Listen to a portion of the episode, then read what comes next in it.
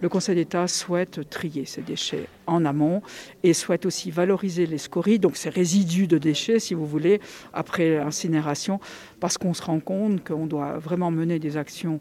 pour faire comprendre au fond à, toutes ces personnes qui amènent des déchets qu'on doit être plus responsable de ce que nous amenons dans nos usines d'incinération